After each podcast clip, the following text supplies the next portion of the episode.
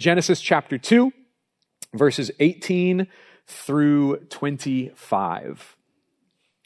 Then the Lord God said, It is not good that the man should be alone.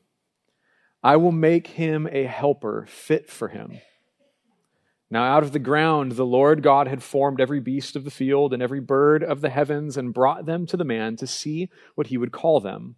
And whatever the man called every living creature, that was its name.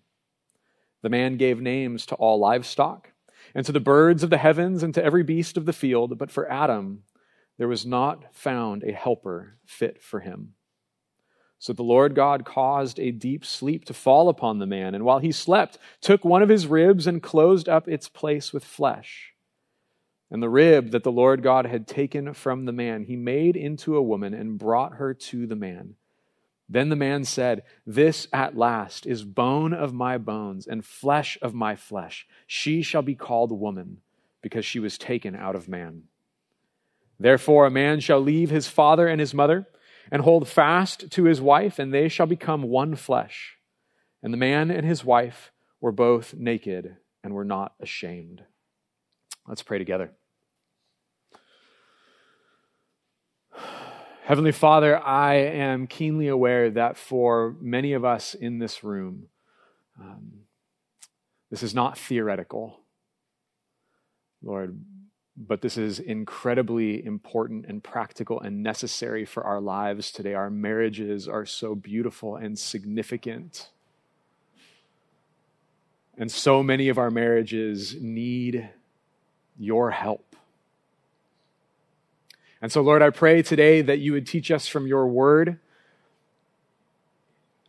not only what marriage is and what it's for, God, but that in your word and in your presence, we would experience a grace that covers shame and a profound power, Lord, to enable us to live not only our lives, but in our relationships with one another and our spouses and our families, Lord, in a way that puts the image of God on display for all to see and accurately shows the world what you are like. God, so would you lead our time, bless this time, and lead this time in Jesus' name? Amen.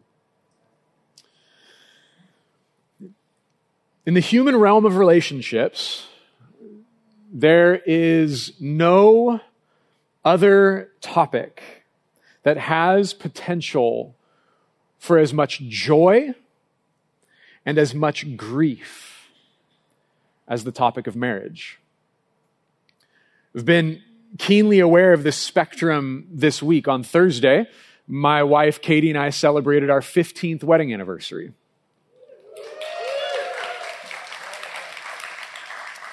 I feel like we're officially veterans now. Like we can say, like, we got something to say about marriage.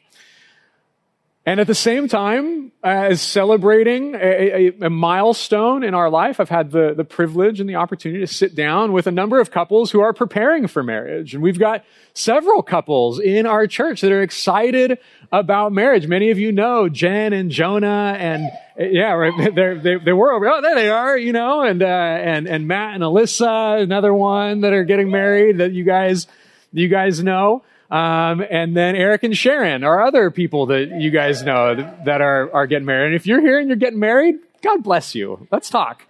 Um, had the opportunity to sit down and celebrate these things with, with our, our family in Christ here at Reality Carpinteria. And at the same time, I have sat this week with people whose spouses have left them or are leaving them or left a long time ago. This is not theory, church.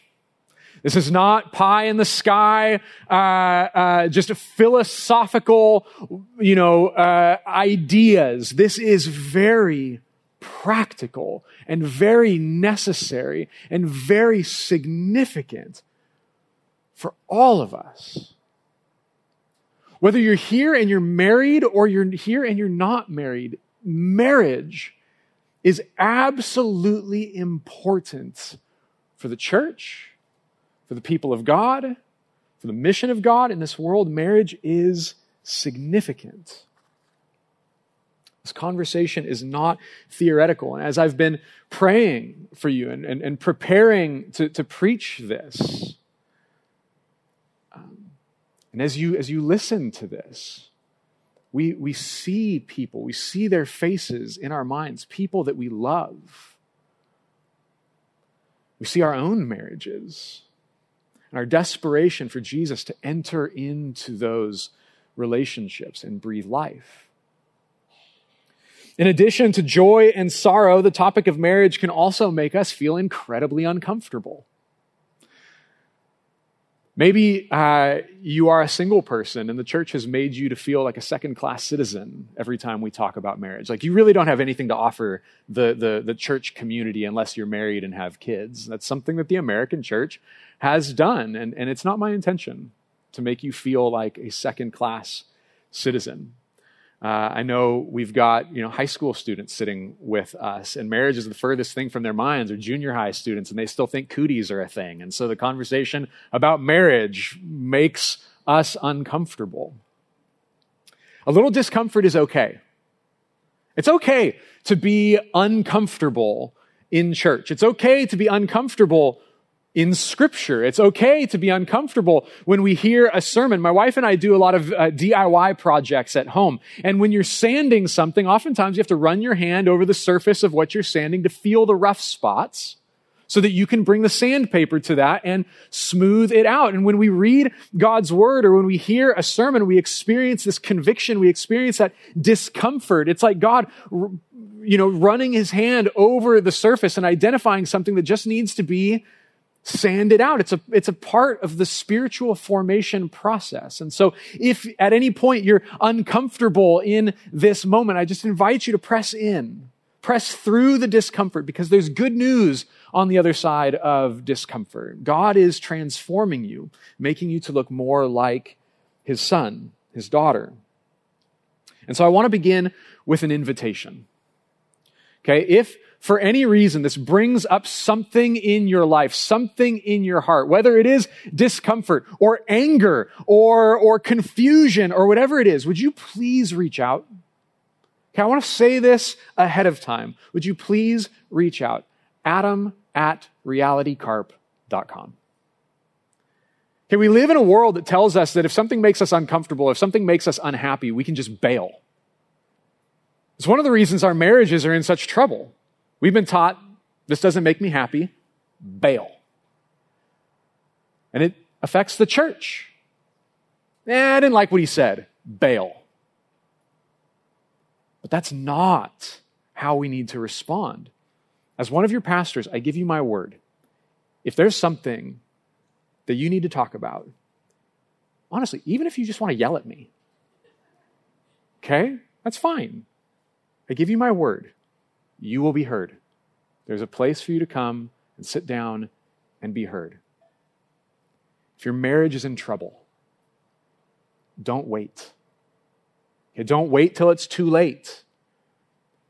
Your marriage is of utmost importance to your pastors at this church. And we will set aside lots of things to make sure that you get the care that your marriage needs. I want to say that in advance. Okay? Please don't wait. The stakes are too high. The stakes are too high. Now, it's been a couple of months since we've been in Genesis, so I do want to back up and give some context for where we have been. In the beginning, God creates the heavens and the earth and everything in them. And then on the sixth day, he makes humanity. And the humans were different than anything else in all of creation because nothing else in creation is said to have been made in the image of God. But the human beings were made in God's image. They were made to mirror God, to be a reflection of God, so that all of creation, all of the world, could look at the humans in the way that they ruled and subdued, in the way that they cultivated the, the, the land. They were able to look at the humans and say, this is what our Creator is like. This is what God is like. And that is a unique place that the humans have in God's creation to image God to the world. And then God rests on the seventh day. But then in our text, it zooms in. Right? If you've ever tried to figure out what's the difference between Genesis 1 and, and Genesis 2, because they're, they're each telling a creation account, Genesis 2 zooms in on day six of creation and says, okay, how'd this happen? How'd this all play out? What did this, what did this look like? And zooms in on man and woman. And so he begins, God begins with a single human. He begins with the man, Adam. But after placing Adam in the garden, God says that it is not good that the man should be alone. And if you're reading through the biblical text, that phrase, not good, should stand out because it's different than what we've been hearing all along. Right? Everything God makes the, the light, the sky, the sea, the land, the animals, the fish, everything that he makes, it says, it is good. It is good, it is good, it is good, it is good, it is good, it is good. All over and over and over again, it is good. Then he makes the man, puts him in the garden, says, it is not good. Something that God has made at this point, for some reason, is not good. And so he says, I will make a helper who is compatible to him.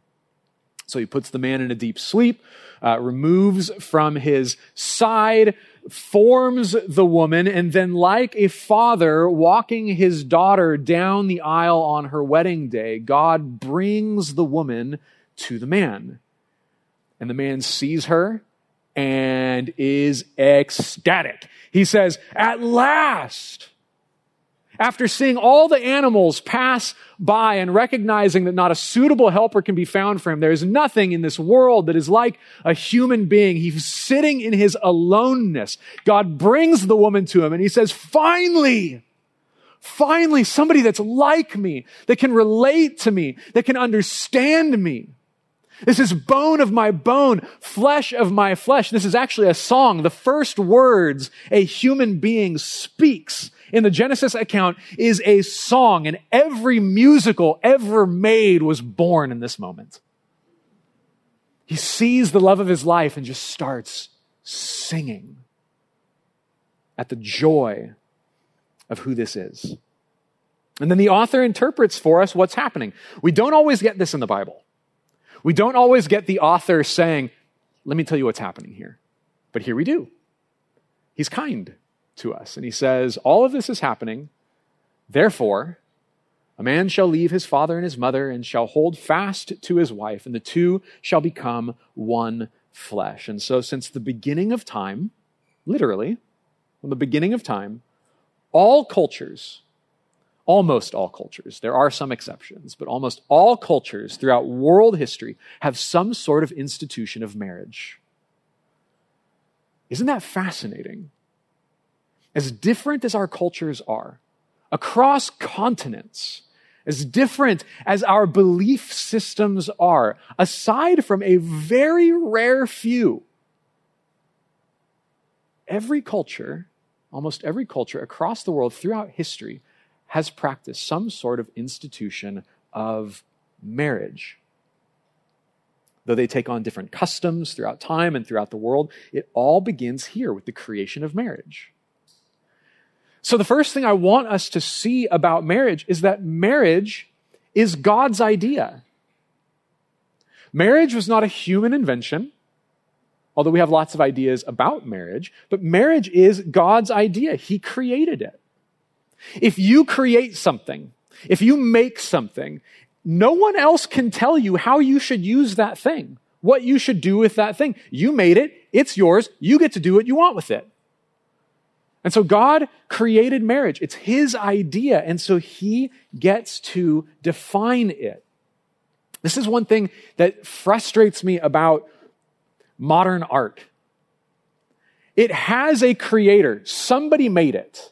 And I just want to know what that person says it represents. And I'm told, well, what does it mean to you? I, I don't care what it means to me. Tell me why you made it modern art is frustrating. Sorry for you artists here who just look at me as some cretin because I don't understand what it's all about. I'm sure it's beautiful, but I don't get it. God creates marriage. He has an intention, He has a purpose, He has a meaning, He has a definition for it. Culture can try to define it differently, and governments can enforce marriage policy however they want. But for the church, biblical marriage must be defined by the Word of God. Amen? So I want to offer a definition of biblical marriage. Marriage is a lifelong, monogamous covenant between one man and one woman.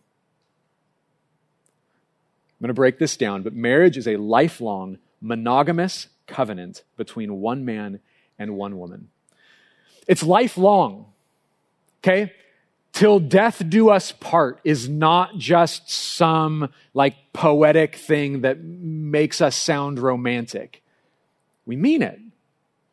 Till death do us part. The two have become one flesh. Jesus said, reflecting on this passage, what God has brought together, let not man separate. Okay, this is God's doing. He has made one flesh. Don't tear it apart. Don't tear it apart.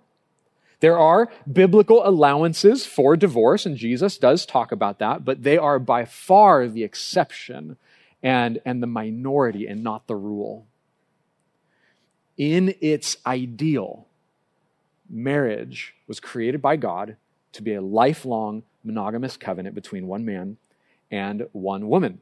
It's, it's monogamous, right? That means, that means there's only one of them, right? You don't have multiple marriages. You have one marriage. Now, our culture hates monogamy because variety is the spice of life.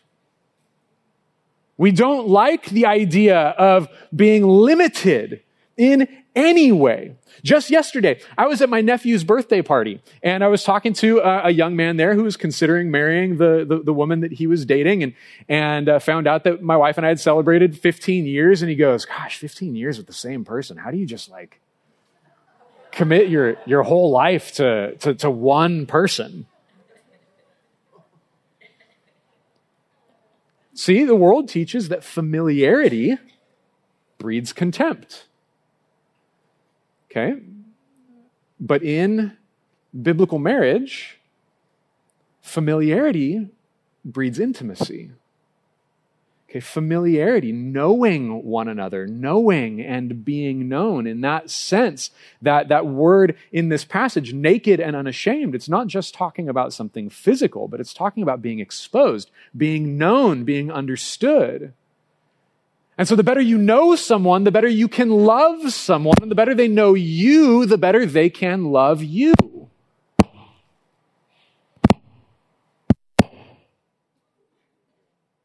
Sometimes the devil lives in our technology.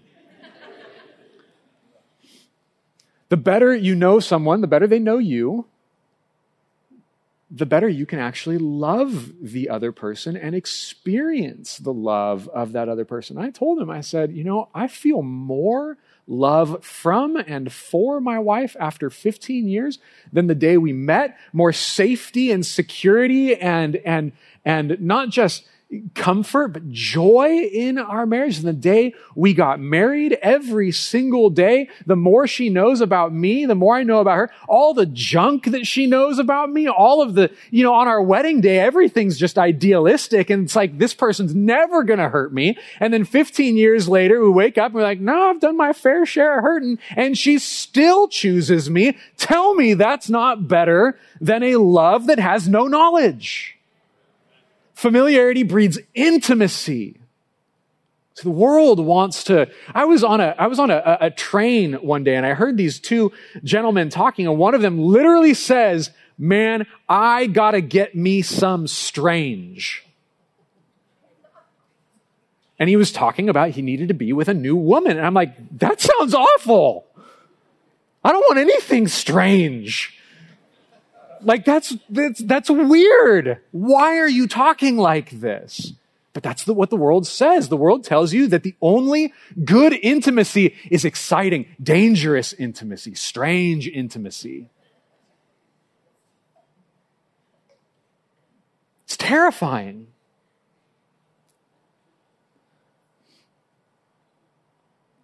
When I talk about the love that is possible, in a marriage that's committed to one another.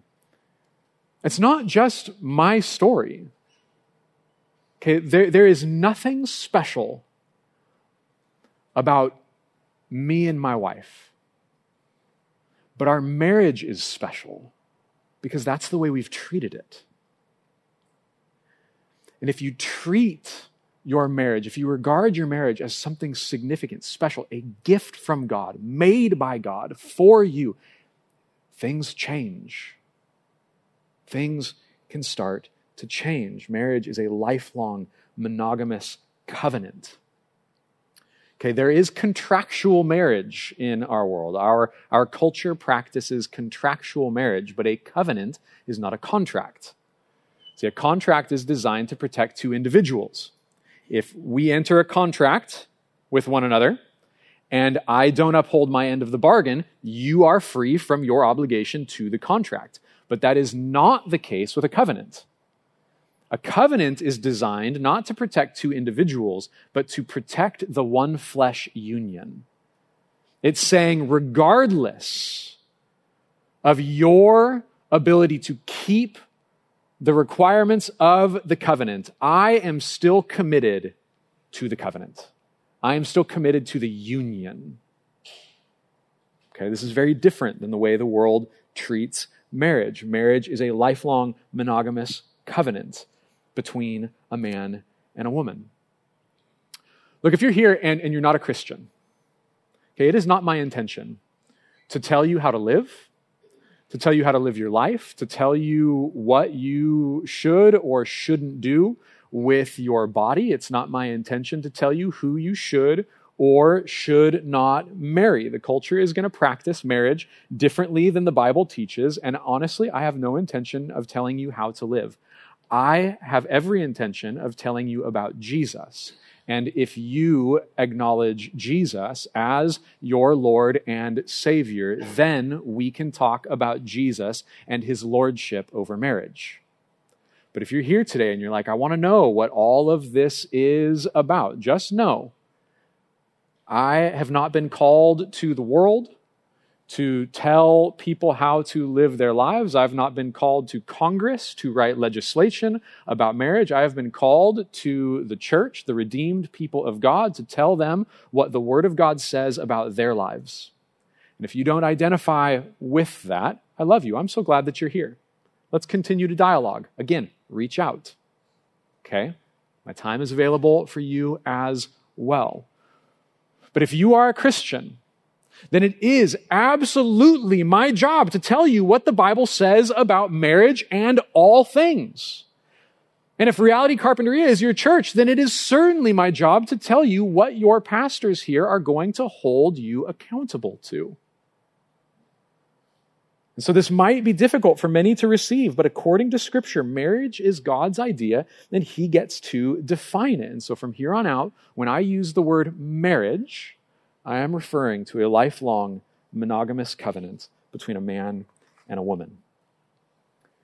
So, marriage is God's idea. It's created by Him and therefore defined by Him. And so, marriage is created according to God's purpose.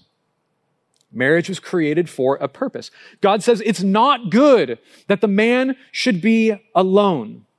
Everything else was good that God had made, but this is not good. And remember, that should shock us. That should call our attention because we're reading something different than what has been repeated all along. And we need to ask the question, why? Why was the man's aloneness not good? Was he just lonely? So he needs a conversationalist, someone to talk to? That can't be the case because he walked with God in the garden. Okay, he wasn't alone. He wasn't lonely. God was with him. Okay, was there too much work to do? Right? He has to rule and subdue the earth, to work and keep the ground in the garden. Was there too much work to do? And so he needs a co-worker? He's got all eternity to do it. That's, that's not, that's not what's going on here. Some simply think that uh, it's because he can't produce children alone. And so it's not good for him to be alone because he can't produce children. I think that might be part of it, but we can't reduce it to that because that reduces a woman to being a womb. And ladies, you are far more than a child bearer.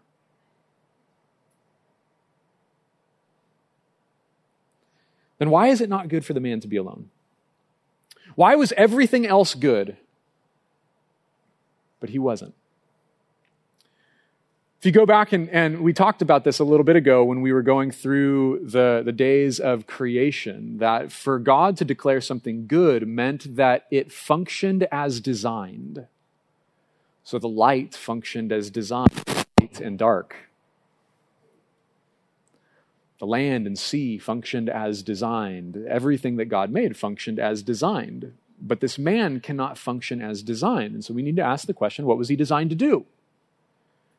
Okay, yeah, he was designed to work and keep the ground. He was designed to rule and subdue. But those tasks were to reflect the true purpose that he was made, the true purpose for which he was made. And the purpose that humanity was made was to image God. He was made, humanity was made in the image of God. He was made to reflect God. And so marriage was created so that humanity could reflect the image of God, so that creation could look at the way a man and woman live together in marriage and say, this is what God is like.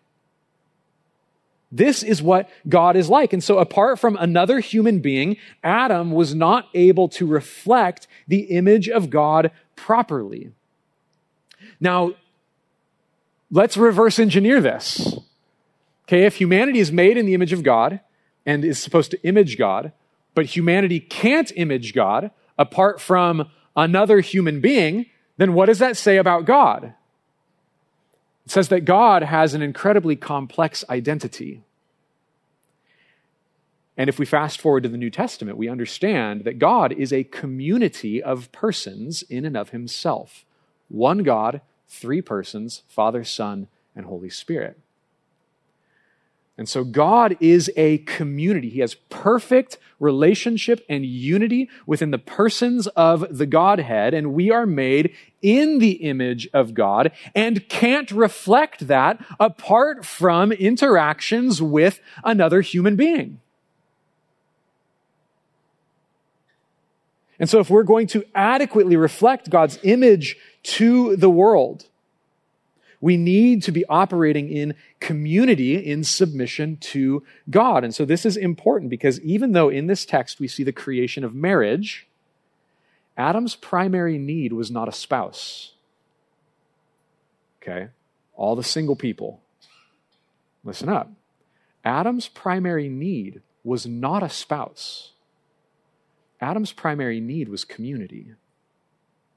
The reason it was not good for him to be alone is not because he needed a wife, but because he needed community. He needed somebody like him, like the Father, Son, and Spirit are each like each other. He needed somebody like him in order to reflect the one in whose image he was made. And so God makes all the animals to pass by just to make sure Adam knows how alone he is, so that when God provides what he needs, he's ready to rejoice.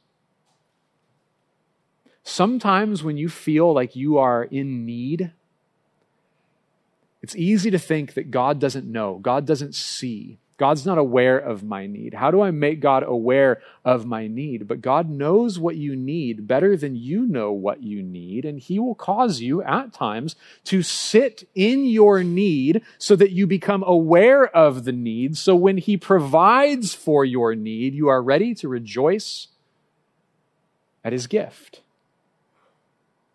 And so God causes the animals to pass by, and not a suitable helper was found for the man.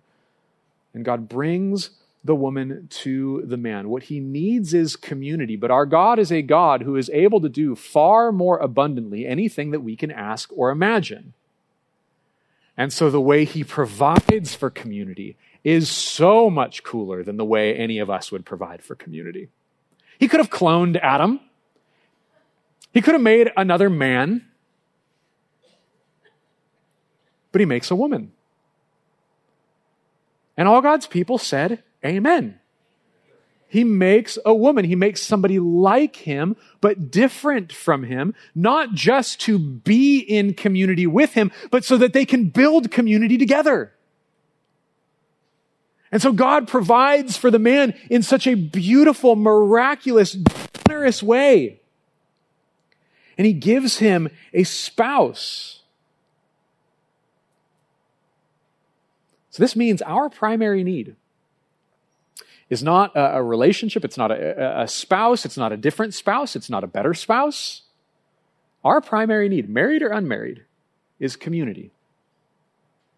We need to be in community. You need a group of people who are committed to living in light of the image of God together. And when the world sees believers living in submission to Jesus and on mission with one another, they will be able to say, this is what God is like.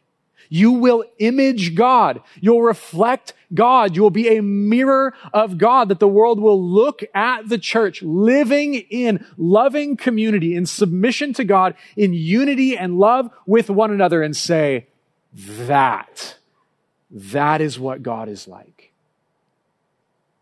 That's what this is saying. So, shameless plug. We're launching home groups at the end of the month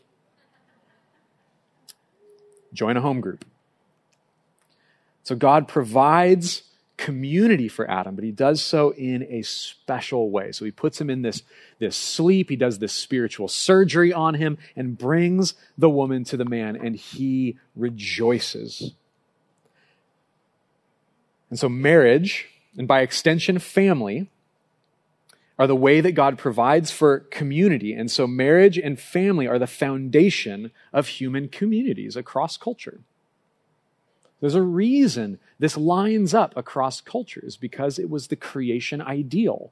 It was what began in the beginning. That's why we can look at all these other cultures in the world and say, that looks like something familiar. That looks like something familiar. That looks like something familiar. It's because it's all drawn from something familiar. God's work in creation.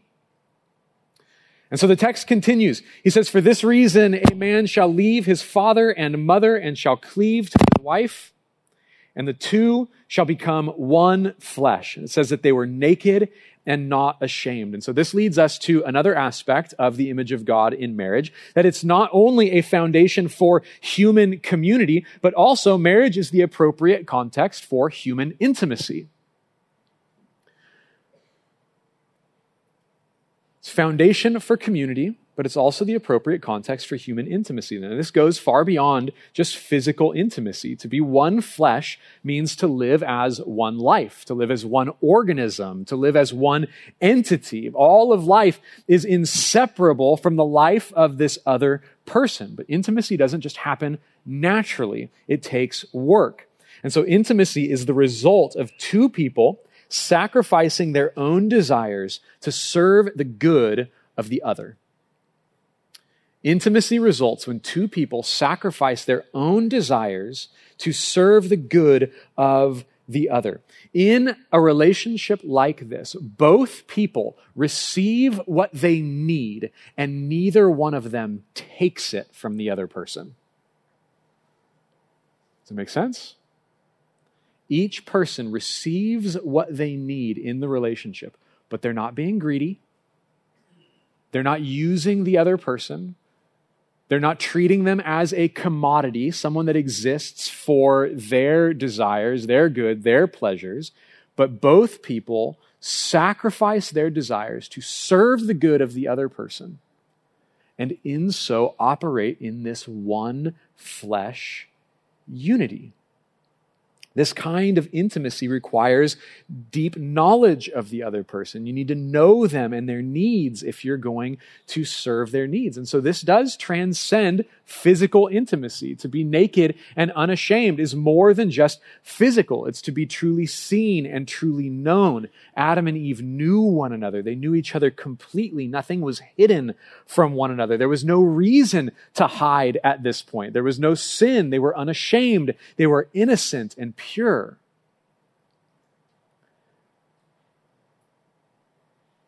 And in the same way that human community is to reflect the image of God, this intimacy in marriage reflects something about God. You are fully known and fully loved by the Creator.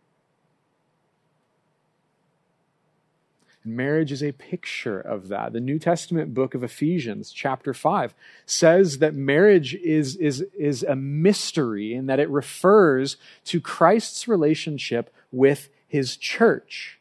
The way a husband and wife are to love, serve, and sacrifice for one another is to be a picture of the way that Jesus loves, serves, and sacrifices for the church. And so not only are people supposed to look at the community of God and say that this is what God is like, but they are to look at godly marriages and be able to say this is what the gospel is like. This is what the good news of Jesus is like, in the way that these people love and serve one another, in the way that they forgive one another, in the way that they're committed to one another and support one another and lay down their lives for one another. This is how Christ treats his bride, the church. People have, have, have, asked me often, especially when I was, uh, my, my, wife and I got married when we were in college. And so people that I was in college with and when I was beginning in ministry, we had a very young congregation at Reality LA. And so people would always come and ask that, how did you know that Katie was the one that you wanted to marry? And I would always say the same thing. When, when I realized that I would be happier making her happy than I would be just pursuing my own happiness, that's how I knew that she was the one and people would all like, oh, that's okay. Oh, yeah, yeah. Here's the problem with that. It wasn't true. I didn't know it wasn't true. But since then, I've realized just how selfish I am. And just how much I want to work for my happiness. And so intimacy is not easy. It's not easy and it transcends the normal things that we think about. In my house, doing the dishes is intimacy. Okay. It is laying down my life for the good of what my wife needs, which is for there to be no more dishes in the sink. Okay. This transcends the things that we normally think about. And people are to see the way husbands and wives sacrifice for each other and go, that person just gave up what they wanted for another person? That, we don't see that in the world. And it's supposed to be a picture of what Jesus has done for us, that he has laid down his life to give us what we truly need. Church, this is the reason that marriages need to be protected. The institution of marriage, as well as our individual marriages. Because think about it. If marriage is the foundation of community where the image of God is put on display, and marriage is the context for intimacy where Christ's love for the church is put on display, then where do you think God's enemy is going to focus his efforts?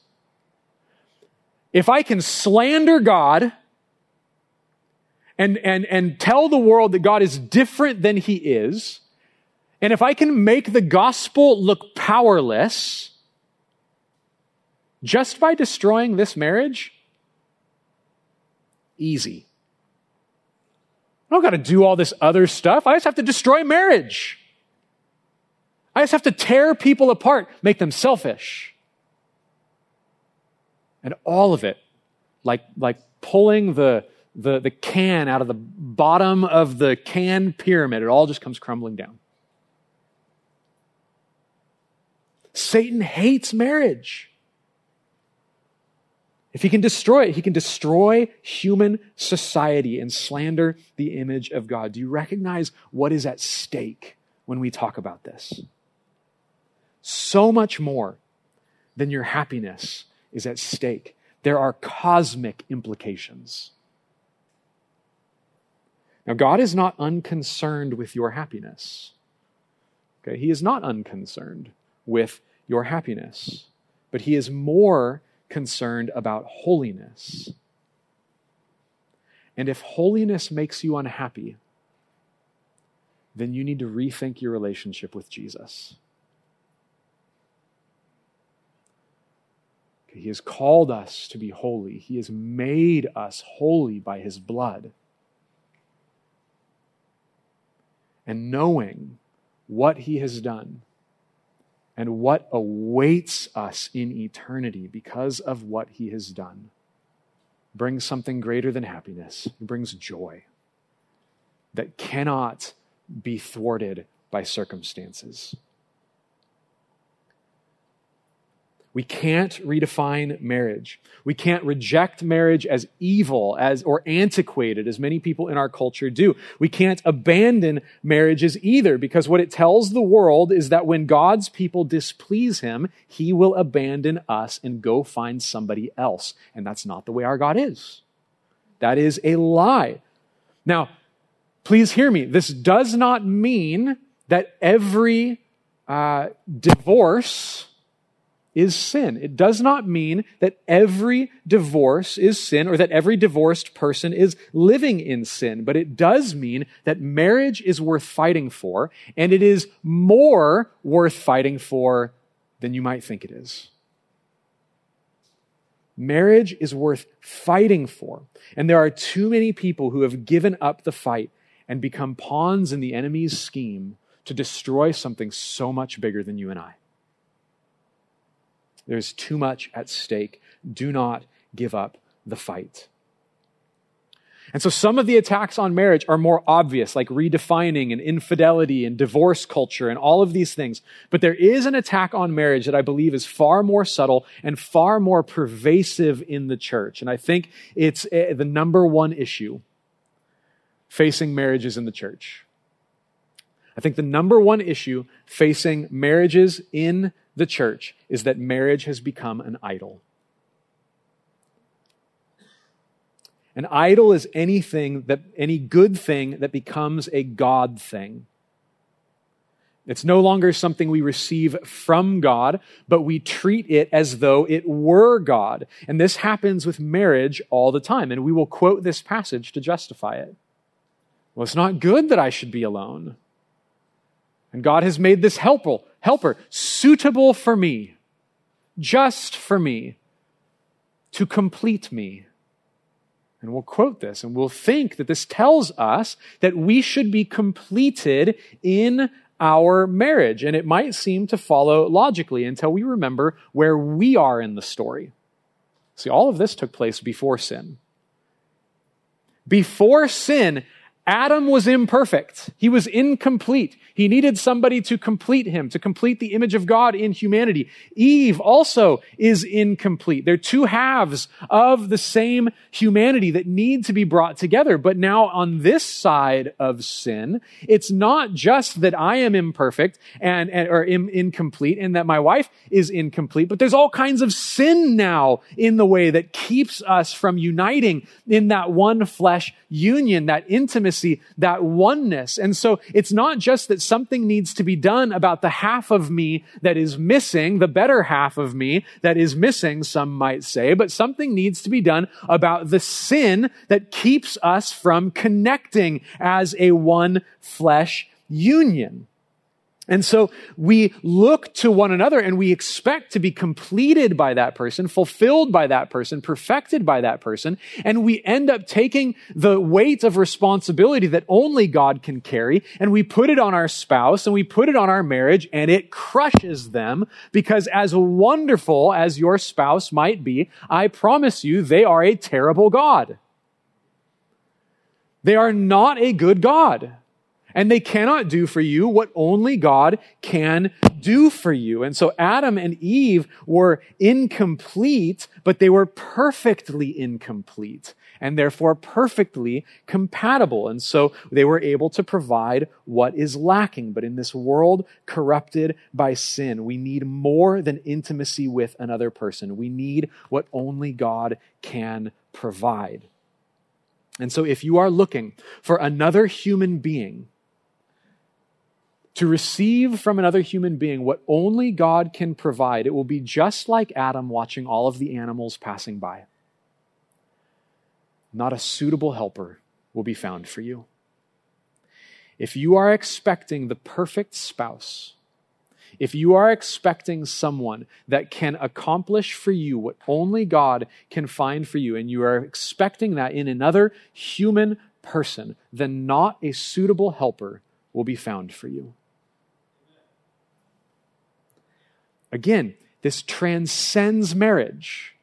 If you are looking to anything to provide for you what only God can provide for you. If you're looking to career, if you're looking to relationships, if you're looking to status, if you're looking to power, if you're looking to money, if you are looking to lifestyle and recreation and, and, and, and whatever it is, to family, to children, if you are looking to anything to provide for you what it was not intended to provide for you, not a suitable helper will be found for you in that thing. You will continue to be left wanting. You will continue to be left empty. You will continue to be left incomplete.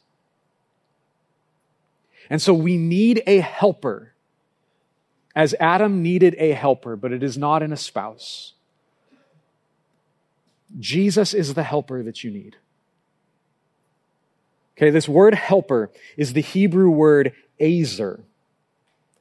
And it doesn't mean sidekick.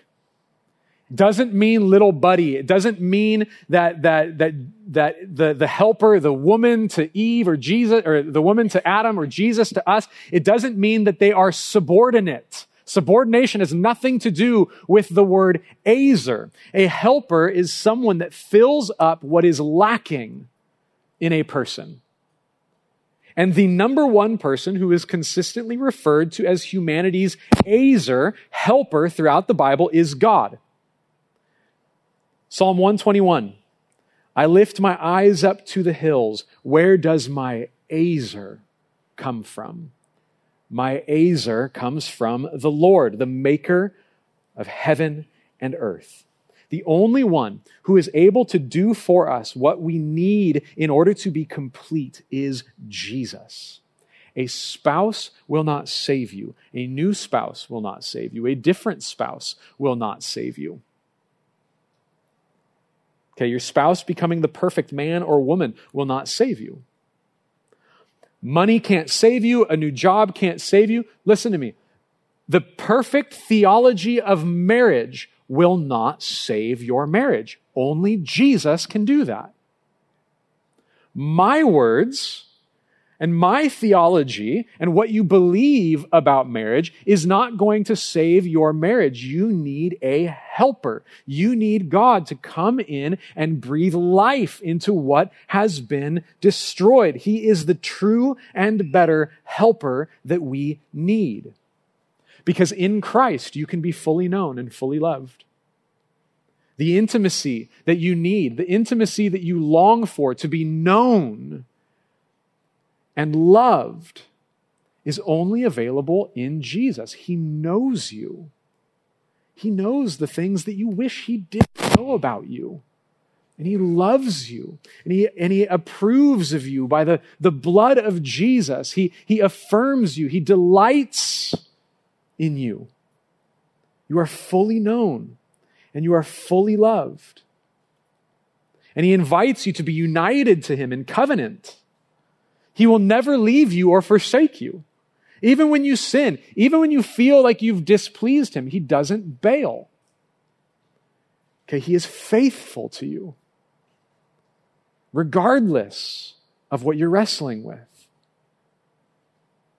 He sacrificed himself to give you what you truly need. This is why the church is called the bride of Christ in the New Testament. We are called his bride because just as Eve was taken from the body of Adam while he slept, the church was formed from the broken body of Jesus when he lay in the tomb after he died on the cross for the forgiveness of your sins. And when he rose from the dead, the breath of life was breathed into our lives, was breathed into us. And when the Holy Spirit fell, we were empowered to live a life that honors Jesus, that's united to Jesus, that glorifies Jesus. We are the bride of Christ because we were formed from Christ's own broken body. And so he looks at you and he calls you the beloved. Look, whatever discomfort you're feeling right now, whatever emotions you're feeling right now, whatever, whatever fear you are feeling right now, because of what Jesus has done for you, you, what you don't have to feel is shame. Okay, grief is something that we feel when someone wrongs us. Guilt is something that we feel when we believe we have wronged somebody else.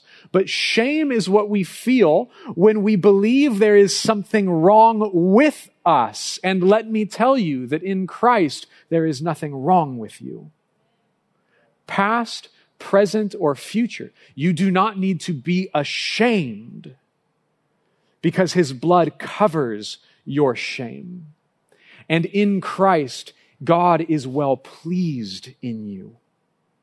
So you can bring whatever you're wrestling with. You can bring whatever you're struggling with, whatever you're confused by, whatever you're angry with. You can bring that to the Lord and not hide, not try to cover it up and put it away, but say, hey, God, I want to talk about this because I don't get this. And he doesn't say, What do you mean you don't get this? No, he doesn't shame you. He covers you. He rescues you. He forgives you. He loves you. He redeems you. He empowers you. He cleanses you. You are beloved to him. So, this is why we need to fight to save our marriages because marriage shows the world how beautiful Jesus is. It is his design. The world is supposed to look at marriage and see the image of God. And so when your marriage gets tough, and church, I'm not naive.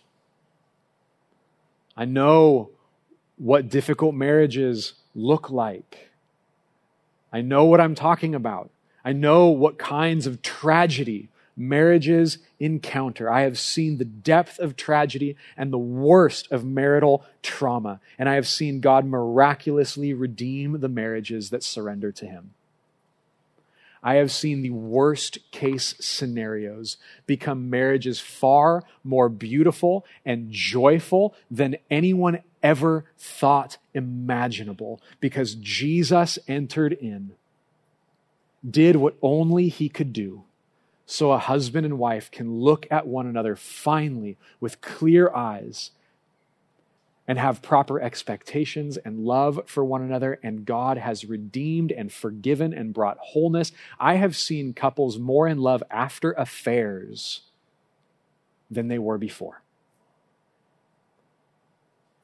And I promise you, if you surrender to Jesus, surrender your life to Jesus, surrender your marriage to Jesus, I promise you that He can do miracles in your life that you never thought imaginable. And He will do it because His reputation is at stake. Because He wants people to look at your marriage and see how beautiful and how wonderful and how full of grace He is. He can perform miracles in your marriage. Too often, we live like our, our marriages are like a Venn diagram. You remember those? The two overlapping circles, and, and each one of us is a circle, and then we're overlapped a little bit in our marriage. But if that's how you treat your marriage, then your life outside of the overlap will constantly pull you apart from each other. And so when I say surrender your lives, I'm saying surrender everything that is outside right now of your relationship with Jesus, everything that is outside of your relationship with your spouse, let it die to you. Let it go. Hold it with open hands. Stop clinging to it so that you can experience life fully united to Jesus. And so your spouse can experience life fully united to Jesus. And guess what? If you are united to Jesus and they are united to Jesus, then you will experience unity one with another. You must surrender all of those things that you're hanging on to that will tear you apart and find your satisfaction in Jesus and in Jesus alone. This goes for all of us. It's not just marriage not just the married people, not just those in difficult marriages, all of us, each and every one of you, surrender to the helper and experience Christ provide for you what nothing else in this world can. It starts with surrender. Heavenly Father, We are desperate before you.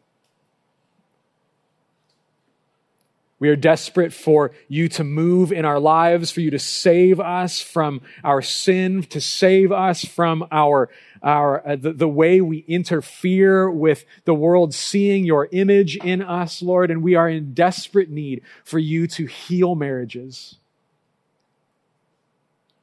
And I believe, Jesus, you are the only one that can do that. And so, God, in this time now, would you just stir up in us the courage to surrender,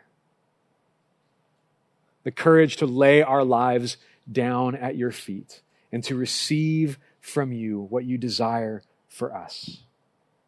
May our satisfaction and our joy be found wholly and completely in you. And may we see our marriages, our spouses, as gifts from you to us as the one who is the lover of our souls.